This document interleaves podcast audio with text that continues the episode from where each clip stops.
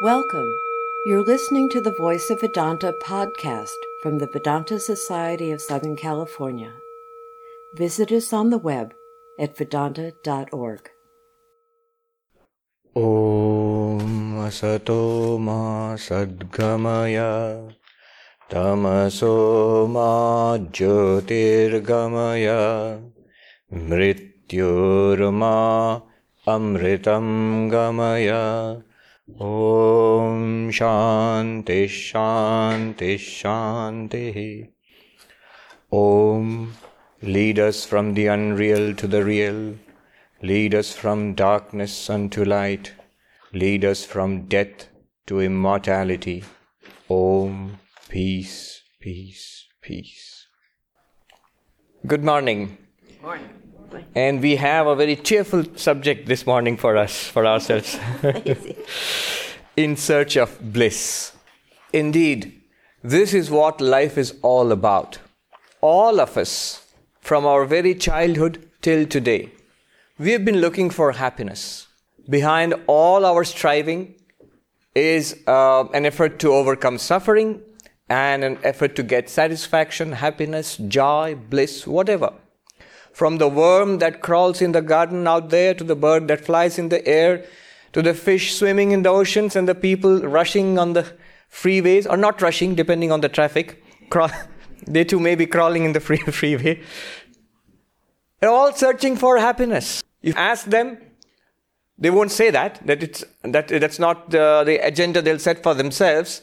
They'll tell you, we are just going to get to office on time or to our vacation spot on time or whatever. That's what we're trying to do, but even that is instrumental. The goal is happiness. Everybody wants satisfaction, joy, happiness, bliss. Indeed, people come to religion in search of happiness. A better happiness, a deeper happiness, a more lasting happiness. We have all gathered here today.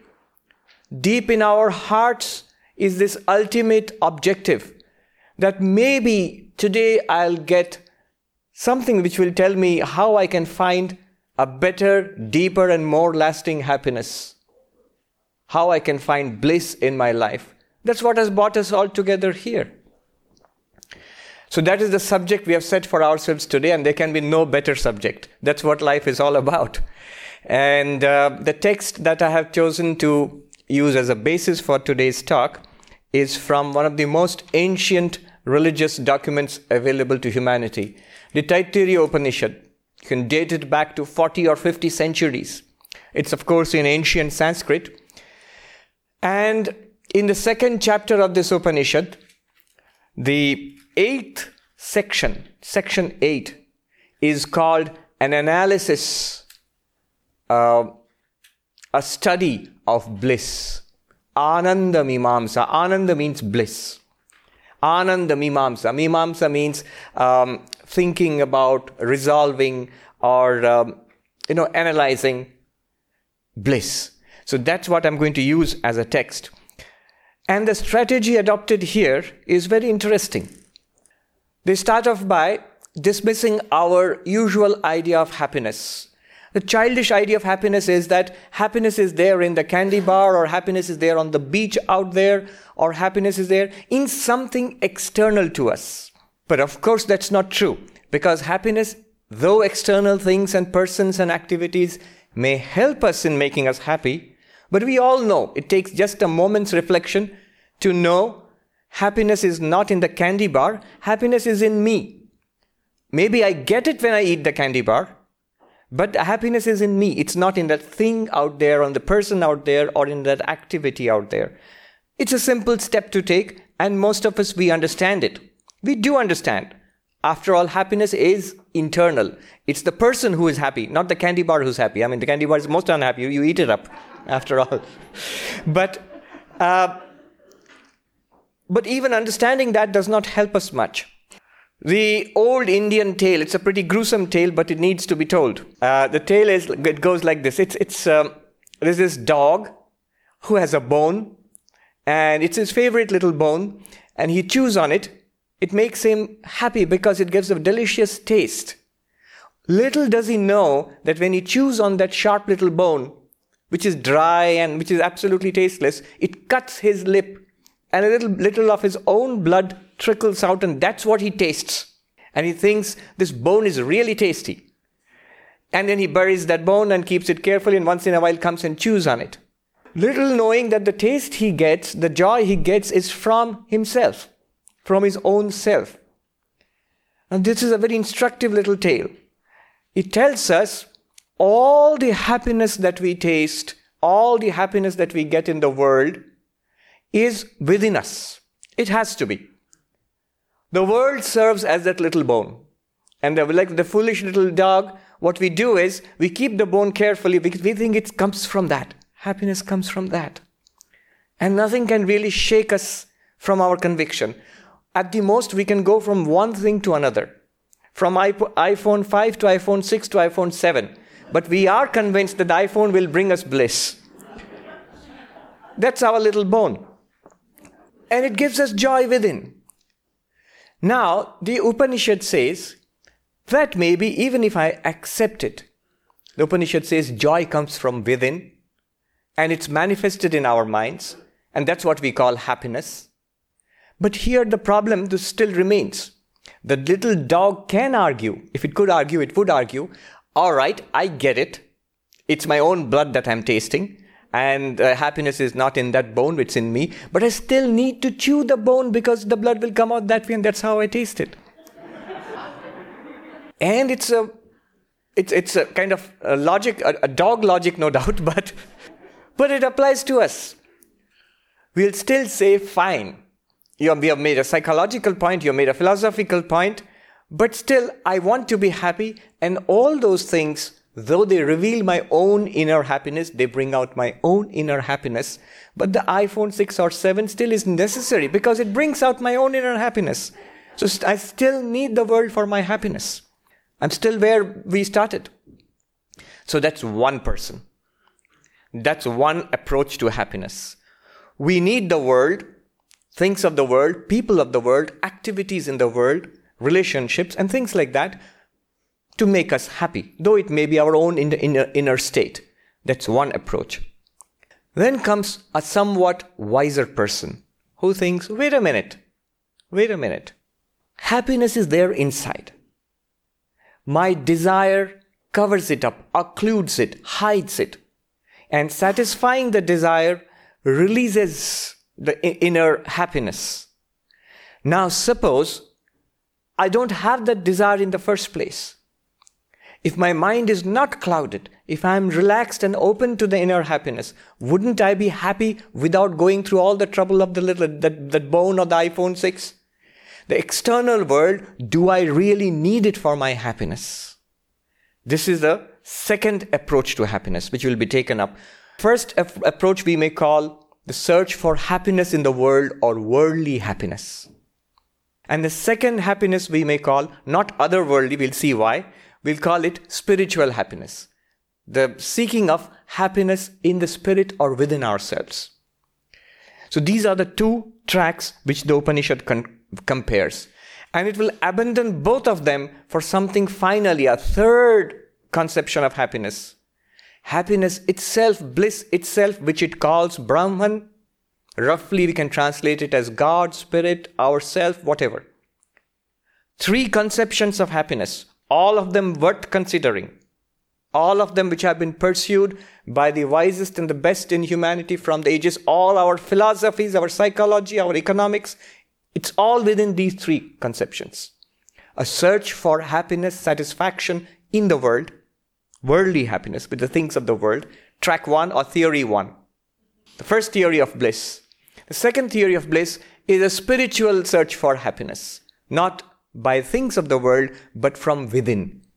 And third, a little difficult to grasp now, it will be easier as we go on, is that happiness itself, our real self is happiness itself. When we realize who we really are, then we reach real bliss. That's, we just keep it aside for the time being. We'll come to it at the end. That's called, let's call it the third theory of bliss or bliss itself. Worldly bliss or worldly happiness, spiritual happiness and bliss itself. These are the three things we have set out to study today.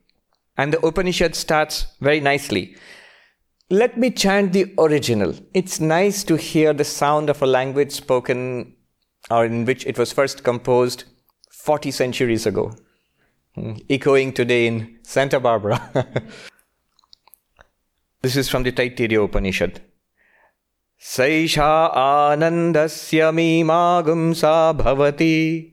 Now we start an, a study of Ananda, bliss. Let us study bliss. First, yuva syat sadhu yuva dhyayakaha ashishto dridhishto balishtaha tasyeyam prithivi sarva vittasya purna syat saeko manushanandaha. If we have to study, if we have to measure happiness, more happiness and less happiness, we need a unit. You want to measure distance, you need miles or kilometers. You want to measure weight, you need kilo, uh, kg or pound or whatever. Similarly, if you want to measure happiness, in economics they do it nowadays with the help of the concept of utility. If you want to measure happiness, we need a unit of happiness. And the Upanishad says, let's think of, no harm in daydreaming. Let's dream of the happiest possible person, all the conditions that's necessary to be happy in human life. Theory one. How can the world make us happy? What's the best thing possible? And when I'll read it out, I'm sure there'll be smiles on your faces. It happens to every audience because just thinking about it makes you happy. So first, he says, the first one is a bit of a shocker. He says, the first condition is you have to be young. And in many audiences, I immediately get boos from, from the uh, uh, older people. Well, we must admit it. Even if we, I, I'm not all that young anymore, but still I must admit, things are better when you are physically uh, younger. When you're um, in your twenties or late teens or early twenties, you're strong and your body doesn't bother you and your mind is full of uh, hopes and aspirations, usually. So he says, youth. Youth is a good condition. And that's also true because even as we get older, there's a huge industry which is trying to keep us younger. So, yuva syat should be his the highest ideal of human happiness. Ideal of human happiness includes youth as a precondition. And not only any youth, sadhu syat must be a good person, must be um, noble, kind-hearted, controlled, disciplined, a good person in charge of himself or herself, our own life, what we would call a person who's got it together.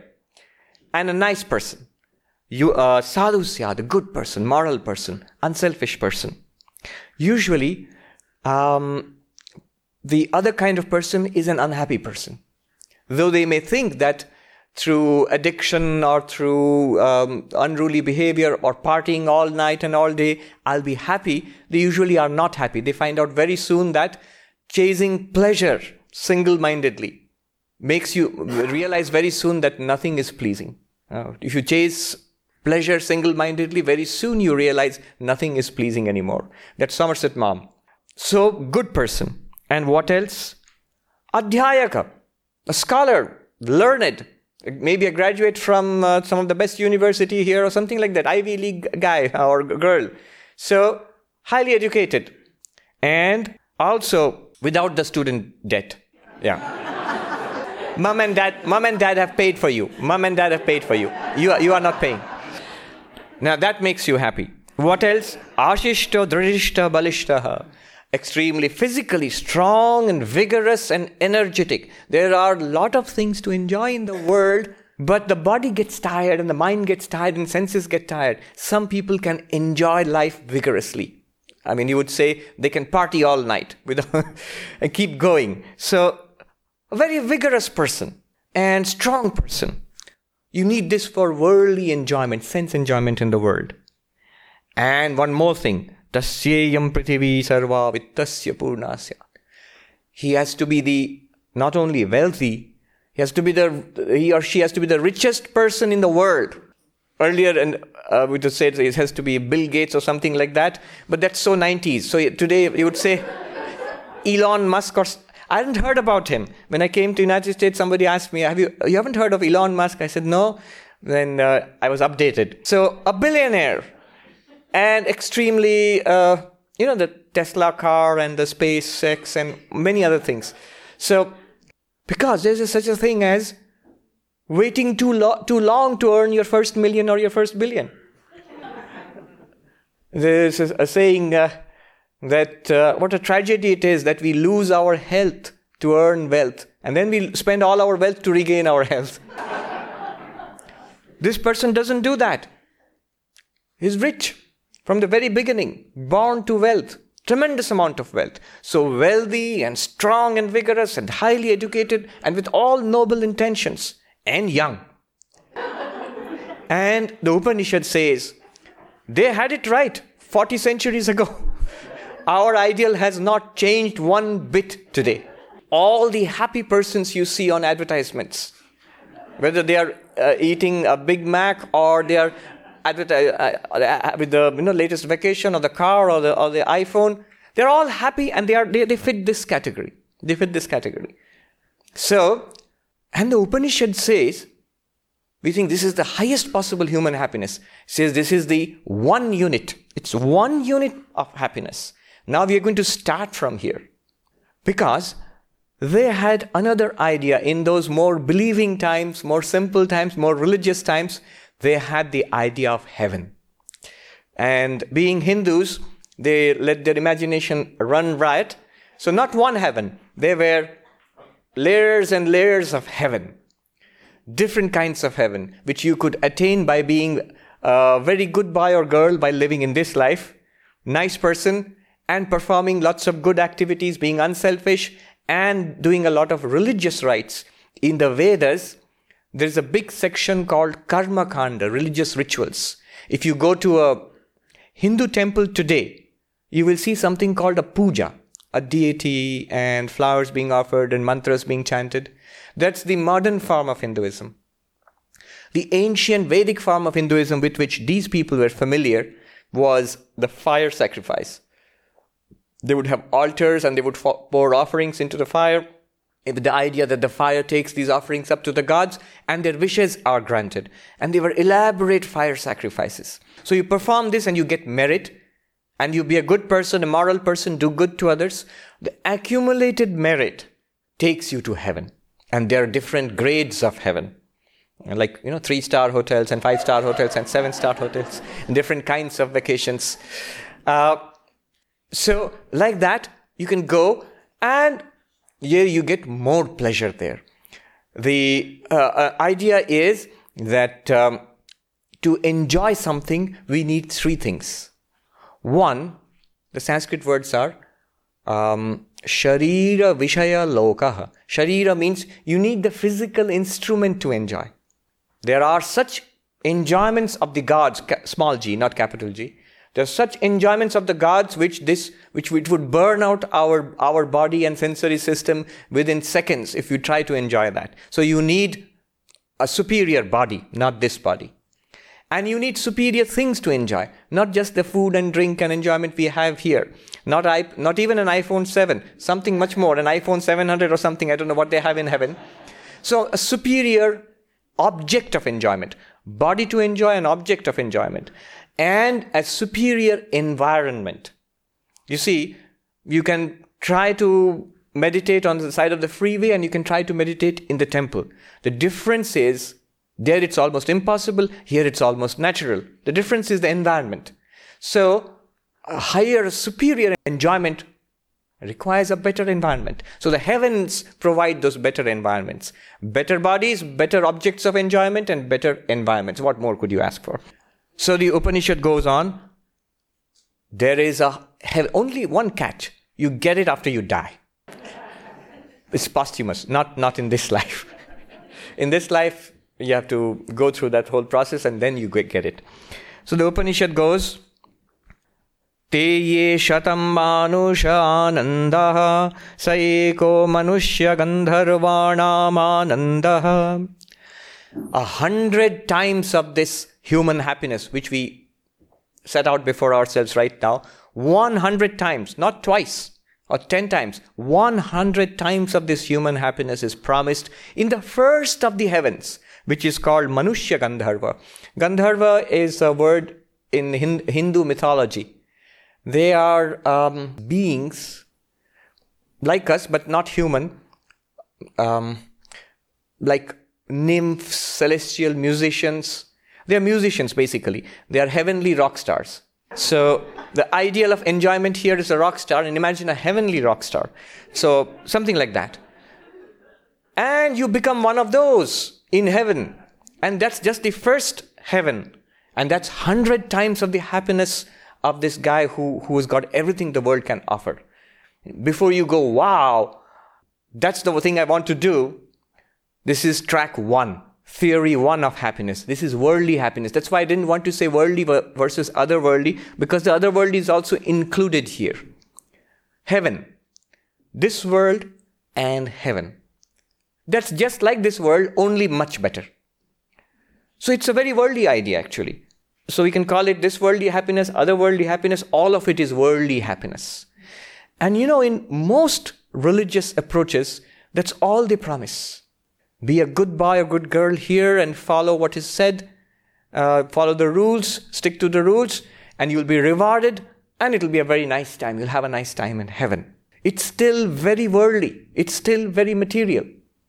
Swami Vivekananda, when he came to this country more than one hundred years ago, imagine the chaos he caused when he said, I have not come here to teach you how to go to heaven. I have come here to teach you how to stop going to heaven. He said, I emptied entire halls. People walk, people walked out in indignation. That is not spirituality. That's part of religion. That's a kind of conventional religion. We find it everywhere, in Hinduism, even in Buddhism, Christianity, Islam, everywhere you find a better version of this world is promised as heaven, if you follow what is said here. Let's come to the second theory, which is waiting in the wings, spiritual happiness, seeking happiness in spirituality. Here's this other guy who thinks, wait a minute, instead of going through all that trouble, if it is after all my own happiness, happiness within myself, Vedanta tells me I am existence consciousness bliss. It is my own bliss nature which is manifesting as happiness. Yes, I use the, I have a desire that occludes, covers up, obscures my inner happiness. And I set up this desire, the tension increases, I satisfy the desire by getting something in the world which I want, the tension is released and I find happiness. It's the happiness coming from within, like the blood of the dog leaking out from its cut lip. In fact, modern psychology says that's all that desire is. I was reading, the whole of our modern society has, has been designed now to generate psychic tensions within us. I want this, I want that. Intensify that desire and then satisfy it. And you are happy. And you're truly happy because, at least for a while, few seconds, few minutes, and then what happens? The seeking starts all over again. They said, in ancient India, they used to say, you, you cannot be happy by satisfying desires, for it's like pouring, you remember their religious rituals, fire sacrifice. They used to pour butter into fire to make it blaze forth. Clarified butter, ghee, they call it. If you pour more of it, it's adding fuel to the fire. The fire blazes even more. If you keep satisfying desires, all that happens is you get addicted to satisfying desires. And it does not remain at that level. It's not that, okay, I have a desire, let's satisfy and get it over with.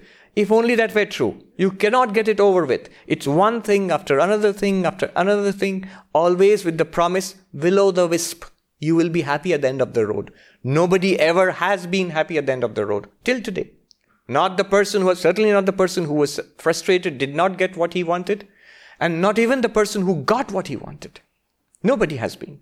Now this person thinks, if that is the truth, if real happiness lies within God, Atman, Nirvana, whatever, enlightenment, if that is really true, what the Vedanta, what the scriptures of the world are telling me, let me pursue that. Let me turn away from this mad pursuit in the external world which has not satisfied anybody till today. Let me pursue that. Giving up, central idea, giving up this project of trying to be happy in the world outside. Not giving up the project of being happy. giving up the project of being happy with the world outside, with things of the world, begging for happiness from the world, giving up that project, this person turns inward into a spiritual search. Giving up, that's first thing. On what basis? Not out of frustration, not out of depression, out of a conviction, a spiritual conviction that what Vedanta tells me, what the spiritual traditions of the world, wisdom traditions of the world tell me, all of those books in the bookshop, all of them put together, they're telling you one thing: peace, happiness, joy is to be found within you. Peace, happiness, joy, bliss is to be found in the spiritual path. Not, not the worldly path and the spiritual path. It is not found in the worldly path. It is found in the spiritual path. These are not t- two things to be combined. That project is given up. You're still in the world, but now you are striving spiritually to get happiness within. And it is true. Each of the yogas, the spiritual practices we speak about in Vedanta, each of the yogas gives tremendous amount of happiness and peace. Consider Karma yoga, the path of selfless action. When we seek enlightenment, not by acting for ourselves, but in service, in love for others. Professor Seligman, you know, there's a whole branch of psychology which studies happiness very seriously. Not the self-help books which you find in the bookshelves, uh, you know, entire uh, racks of self-help books, big uh, sellers. But serious academic study, last twenty years, they call it positive psychology. And happiness is one of the central things that they are studying. Professor Seligman, uh, Martin Seligman, he is one of the uh, well-known writers, Authentic Happiness and so on. Many other books he has written. But basic idea, let me give one idea he has uh, put forward. Happiness, he says, has three components. One is pleasure, what we just called worldly happiness, seeking happiness in the world outside. And that's true, it does give some happiness.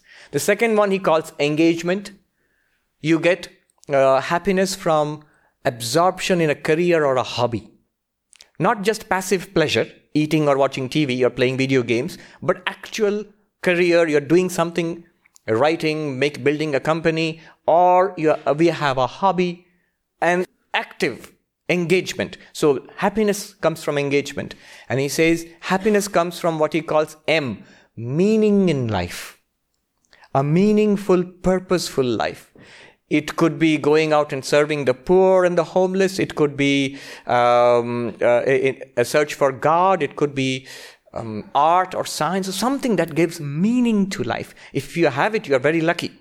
To the extent that we have meaning and purpose in life, we are happy. Now the point he makes is pleasure, engagement, meaning.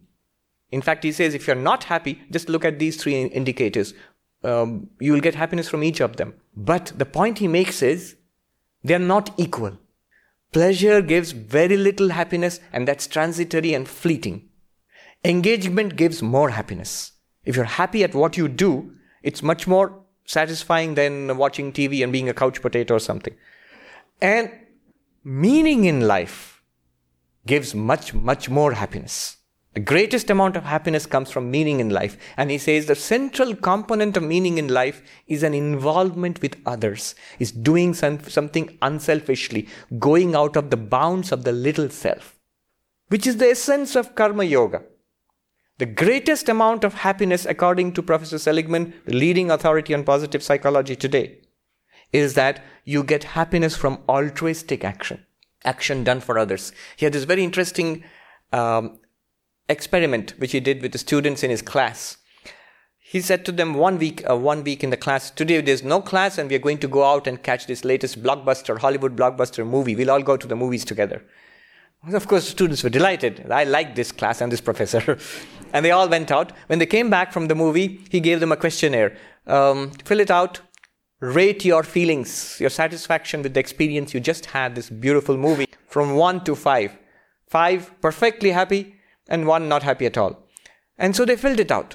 Most of them said three or four, maybe five. Next week, he said, today we don't have a class again. And he said, okay, movies, and no, not movies. We are going to go out to that part of the town where we have, uh, we are talking to children from uh, poorer families. We're getting them together. We're going to make friends with them. And we've got gifts for them. We've collected all that and we'll spend the afternoon with them. So the students went out there and they made friends with the little children and played with them, gave them gifts, toys, and came back. Rate your happiness, one to five. And many of them rated it, three, four, five, whatever. The real thing came six months later. Suddenly in the class, Professor Seligman handed out questionnaires and said, look back upon that experience six months ago. Remember the movie we went to? How much happiness do you feel from that experience now? Most of them said one or two. Or some of them said, we can't remember the name of the movie. I think we had a good time.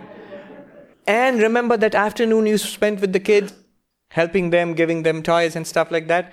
And rate the happy. Think about it. How happy does it make you now? Rate it. And all of them wrote the same happiness, you know, four or five.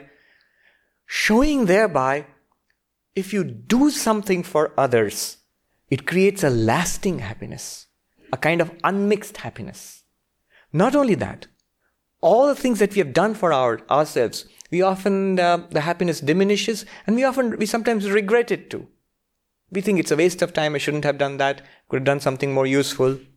But all the things, just think back upon it, all the things that you have ever done for others, maybe giving ten dollars in charity to whatever, all the things that you have ever done for others, there is one thing very clear, you never ever regret it.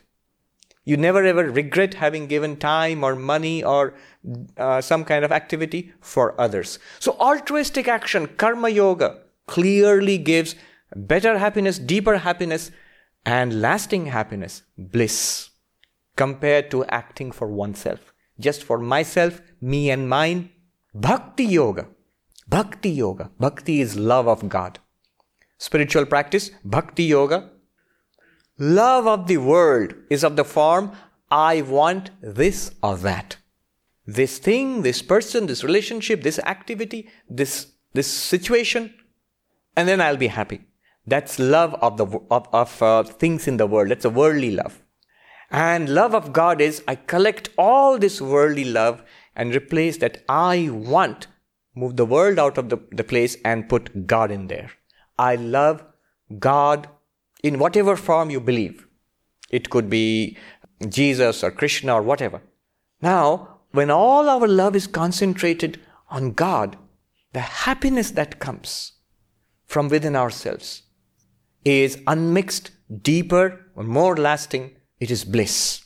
You see, love automatically makes a person happy. Even worldly love makes a person happy. But the worldly love is mixed. It depends on worldly conditions. You cannot even control ourselves. How can you control another person or another situation? You're opening yourself, making yourself vulnerable to a hundred different dangers when you want only a, a physical thing. This does not mean you will not love the persons in the world or the world. You will love all of them for the love of God.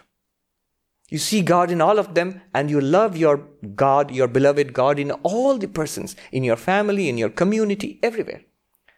That love, wherever you light love, the light of love, there happiness is. In fact, one of the immediate Immediate ways of becoming happy, deeply happy and lastingly happy, is to be in love. And C S Lewis has a very beautiful book called Mere Christianity. And there he defines, he says the best way of defining religion is, uh, what I can think of, is the human idea of falling in love. He says falling in love is religion, is true religion, spirituality. So you fall in love with God instead of things of the world. That's bhakti yoga. Raja yoga, the path of meditation. Thinking a thousand things throughout the day, uncontrolled. Mind is scattered in the world. Unhappiness, surefire recipe for unhappiness. Collect the mind, concentrate it on the Atman or, or on whatever you, your practice is, on the breath if you want, or on God. In whatever practice you, collected mind, focused mind, surefire recipe for peace and happiness. It has been, uh, again in positive psychology, there's this book Flow, Mihaly Csikszentmihalyi. Any act of concentration, when you write with concentration, when you paint with deep concentration, when you are a sur- surgeon, performing an operation for six, seven, eight hours. And after that, you think it's exhausting. That person comes out with, it's exhausting, but deeply satisfying. And Mihaly Csikszentmihalyi, in the book Flow, he says, all of them have one thing in common. Deep concentration and focus. Focus which you hold on to for minutes, hours together. That very act of focusing is very joyful. And when the focus is a spiritual focus, deep concentration, alert and focused, it gives rise to great peace and joy. Scattered, exhausting and unsatisfying unhappiness. So meditation, the path of meditation, gives much more happiness. And finally, the path of knowledge, which this is a path of, uh, this Upanishad speaks about, realizing who we really are. And so the Upanishad now says, here comes this second guy who says, why should I seek my own happiness by getting things in the world? Why not seek it within? Through altruistic, living a life of altruistic action, love of God and meditation and knowledge, spiritual knowledge. So the Upanishad says, Shrotriyasya cha kama hatasya. A person who is convinced about spiritual life. Important. Akamahata, who has given up the desires for the things of the world. These two conditions. Convinced about the truth of the spiritual path. This must be there. It must not be half-hearted. Maybe it's true, let me try it out. And it's not working. I think Big Mac is a better recipe for happiness. You go back there. That will not work. It has to be a deep, lifelong conviction, slowly building up this conviction. Yes, it's true. What all the spiritual traditions of the world, all the spiritual masters of the world are telling me is that what you are seeking in the world outside is right now, right here within you. This conviction must be there. Shrotriya, con- it literally means well-versed in Vedanta. Shrotriya means, literally means well-versed in Vedanta. Akamahata, literally means not destroyed by desire. Hata means killed or destroyed. Akamahata, not destroyed by desire, which means we don't have these vain desires. One of the most beautiful books, Imitation of Christ, starts with this quotation from the Bible, vanity of vanities, all is vanity except love of the Lord. So, not destroyed by desires, free to pursue spirituality. And the Upanishad He compares worldly happiness and spiritual happiness. And he says that the worldly happiness which the person gets in this life, the maximum worldly happiness, in the lowest of heavens you get hundred times that. And the person who pa- pursues the spiritual path, not the worldly happiness path, the person who sp- pursues the spiritual path, gets that hundred times of the maximum worldly happiness in this life right now. Not the maximum worldly happiness. Hundred times of that, what you can only be attained in heaven, in the lowest of the heavens. That you get right now by being in the spiritual path. So path number two, theory number two, says that you can get hundred times of that. That person who is engaged in the world, trying to get happiness, beg happiness from the world, you get a hundred times of that just by being on the spiritual path. Now, one must be careful here. Two points I'll make quickly. The person on the worldly path, who's trying to be happy in the world through worldly activities and acquisitions and so on, if that if that person pursues even a little bit of spirituality, a little bit of altruistic action, a little bit of worship of God, a little bit of meditation or spiritual scriptural study, it's all to the good. That person will benefit. That, that the worldly person brings spirituality into his or her life, to that extent that person will benefit. If he even combines worldly activities with spirituality, he'll benefit. It's only good. But the person who's walking on the spiritual path, if this person still harbors worldly desires, it's poison for this person.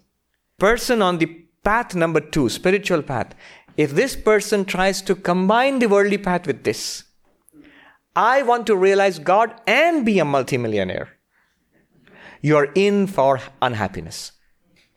You're signing up for unhappiness. I want to realize God. Because all that you want to, by being a multimillionaire or whatever, you'll get that, as the Upanishad says, a hundred times more than that in this path.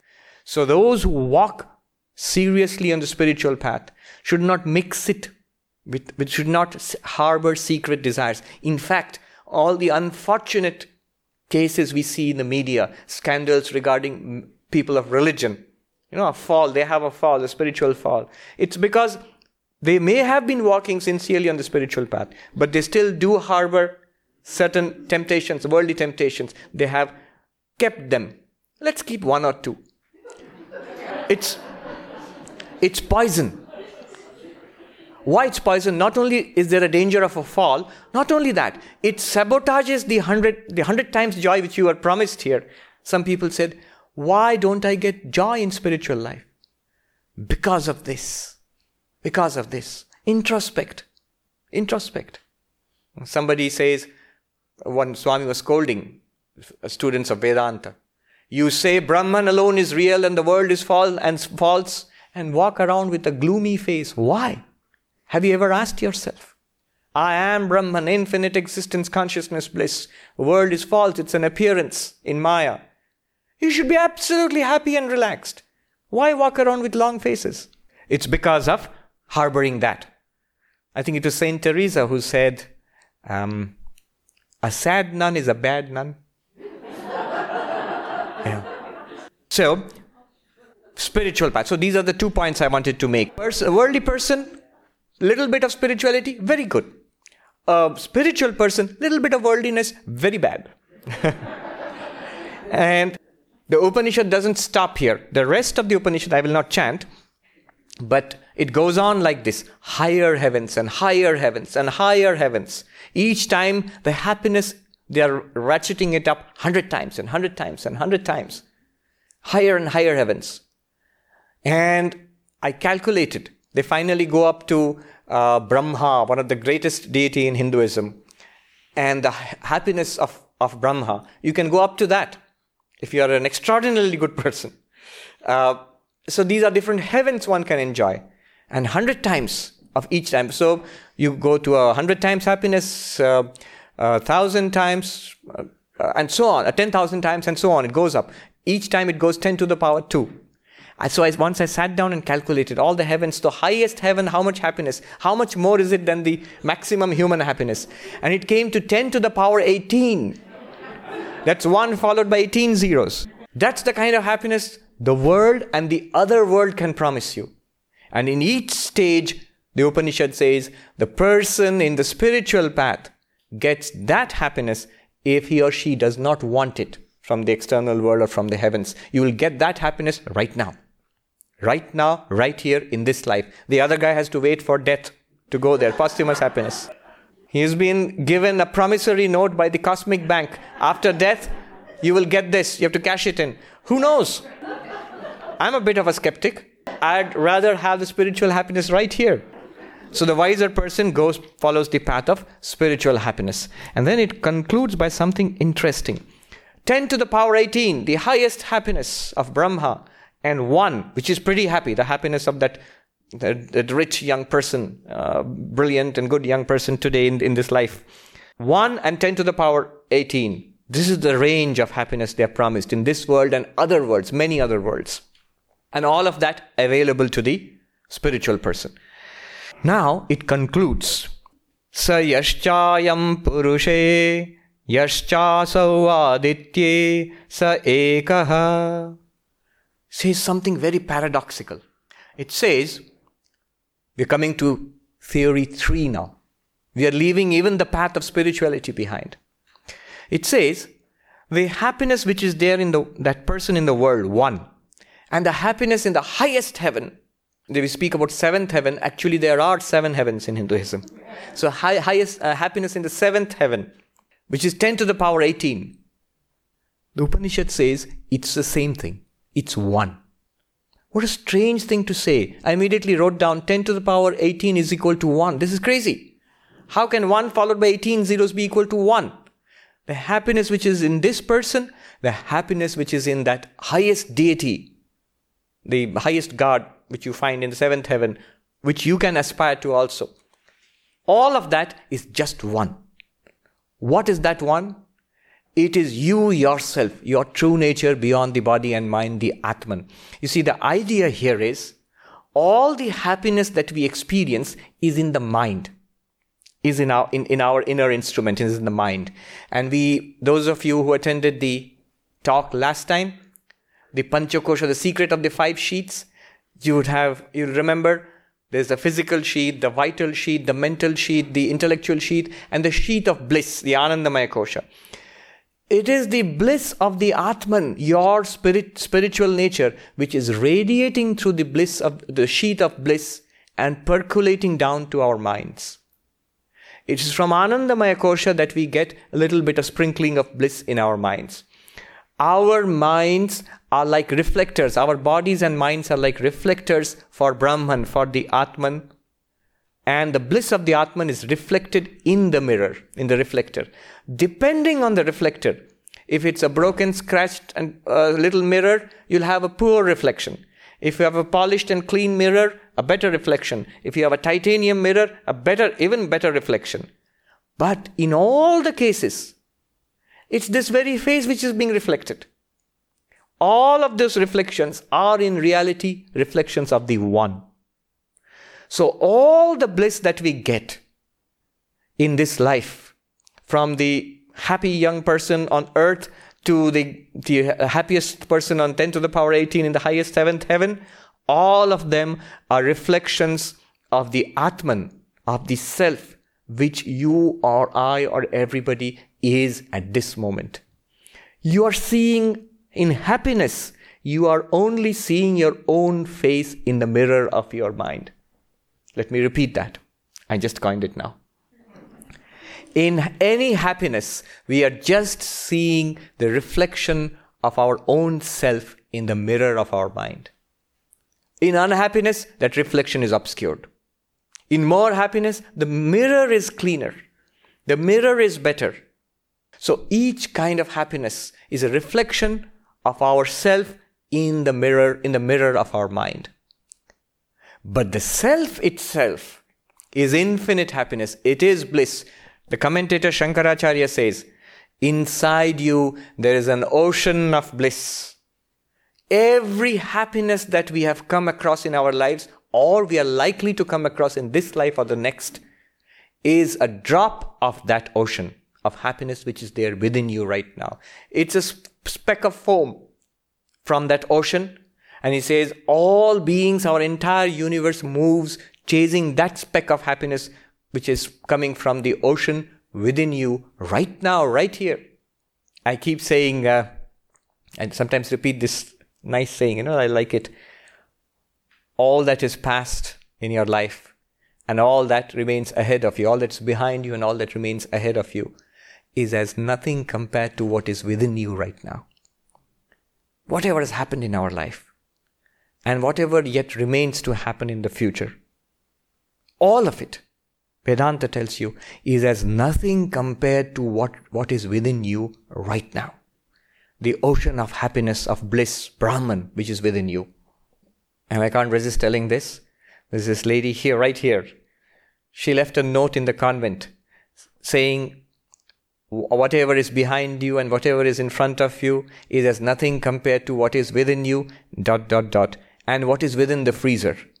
So we all rushed to the freezer and opened it, and she had left a, a bar of ice cream there, a brick of ice cream there.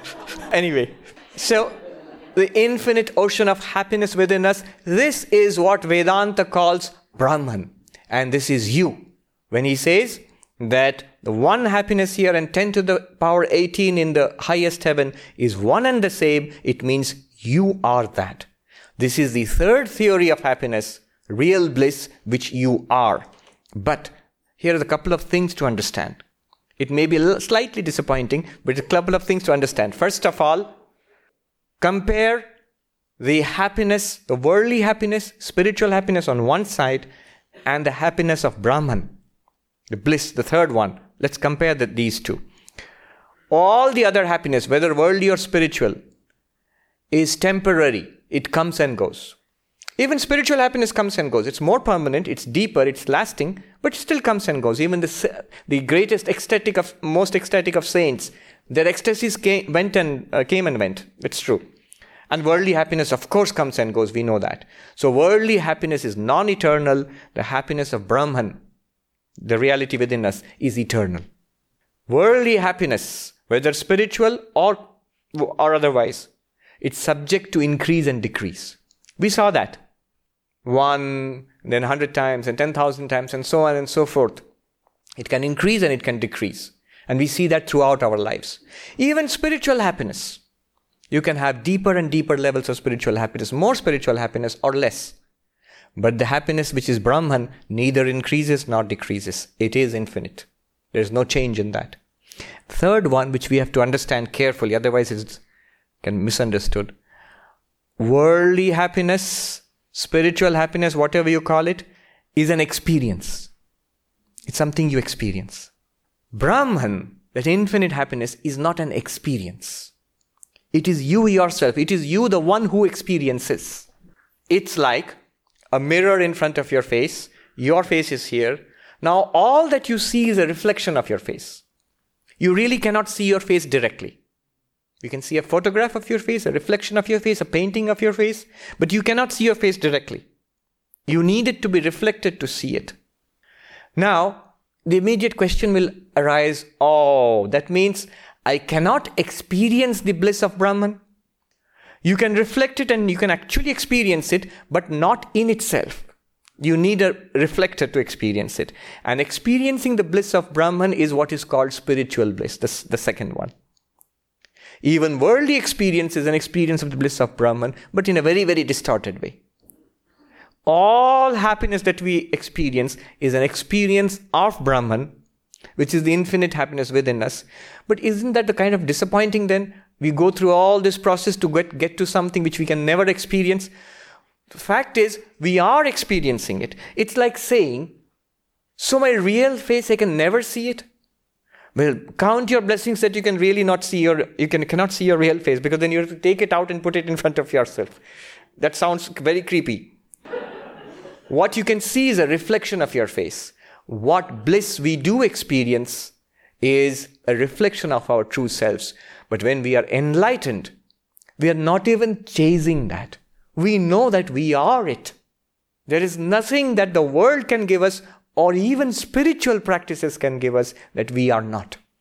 Imagine the release that you get then. The Panchadashi says, the enlightened person's joy is immeasurable, even more than the joy of the saint. Why? Because of three things. Because the enlightened person has, has got what is to be got in life. The whole of life, whatever is life is meant for. Imagine, whatever life is meant for, you've achieved it, you've got it. You've got what is to be got in life. You have done what is to be done in life. Second reason. And third, you have known what is to be known in life. Imagine the peace of this person. Won't it be kind of boring, somebody said. No, in that case, your life becomes not a striving for yourself, but your life becomes a blessing unto yourself and to others. Whatever you do then is a blessing to the world. You're no longer striving for your own fulfillment anymore. It's not boring. In fact, spiritual life itself is not boring. It's much more engaging and much more happy and much more fulfilling than worldly, world, pursuit of worldly happiness. So here we have these three conceptions of bliss. The bliss, that the happiness you find in the world by chasing that bone, you know, getting the bone to get our own happiness. It may be in this life or in higher heavens, this worldly, otherworldly. That's one. The other one is the wiser person sees that much greater happiness is to be had through a life of spiritual striving and per- spiritual pursuit. That is Karma yoga, Bhakti yoga, Raja yoga, Jnana yoga. If my life is comprised of search for spiritual knowledge, love of God, meditation, peace within, and service outside. Swami Ranganathanandaji defined religion. He said, what is spirituality? He said, when I close my eyes, I find peace within. When I open my eyes, my attitude is, what can I do for you? That is spirituality. And usually you will see our attitude is just the opposite. Our reality is just the opposite. So many people say, Swami, when I close my eyes, so much disturbance in the mind. And then I open my eyes, not what I can do for you. What can I get from you? Not literally. That might sound selfish, but we behave in that way. What can I get from this world? Reverse that, that's spirituality. So that's the second track. And the third track is when we realize who we are. How do we realize who we are? Through the second track. The second the spiritual pursuit of meditation and altruistic action and love of God and scriptural study and path of knowledge, this is what takes us to enlightenment. One cannot jump from theory one to theory three, from uh, a worldly pursuit to Brahman directly. One can only go through spiritual pursuit to enlightenment. Once you get to enlightenment, even the spiritual pursuit drops away. Not that the person becomes worldly, it becomes an enlightened person. So here are the three graduated, deeper and deeper understandings of bliss given by this little passage composed by, we do not know who did it, forty centuries ago. The words used by Sri Ramakrishna are Vishayananda, Bhajanananda, Brahmananda. Vishayananda, the joy derived from worldly pleasure, worldly pursuits. Bhajanananda, the joy derived from spiritual pursuits. Yoga, meditation, love of God, knowledge. And Brahmananda, the joy of Brahman, the ultimate, God, Brahman, Atman, Nirvana, whatever you call it. That's the goal. And that's what we are. Um, all right, I'll bring this to a close with a prayer that we will attain it. Swami Vivekananda says, all of us will come to it. But do it consciously. The process is faster and less painful. you you find more joy. It's a wiser way of living. It's a wiser way of living. Om Shanti Shanti Shanti Harihi Om Tat Sat Shri Ramakrishna Arpanamastu. You've been listening to the Voice of Vedanta podcast from the Vedanta Society of Southern California. Thanks for listening.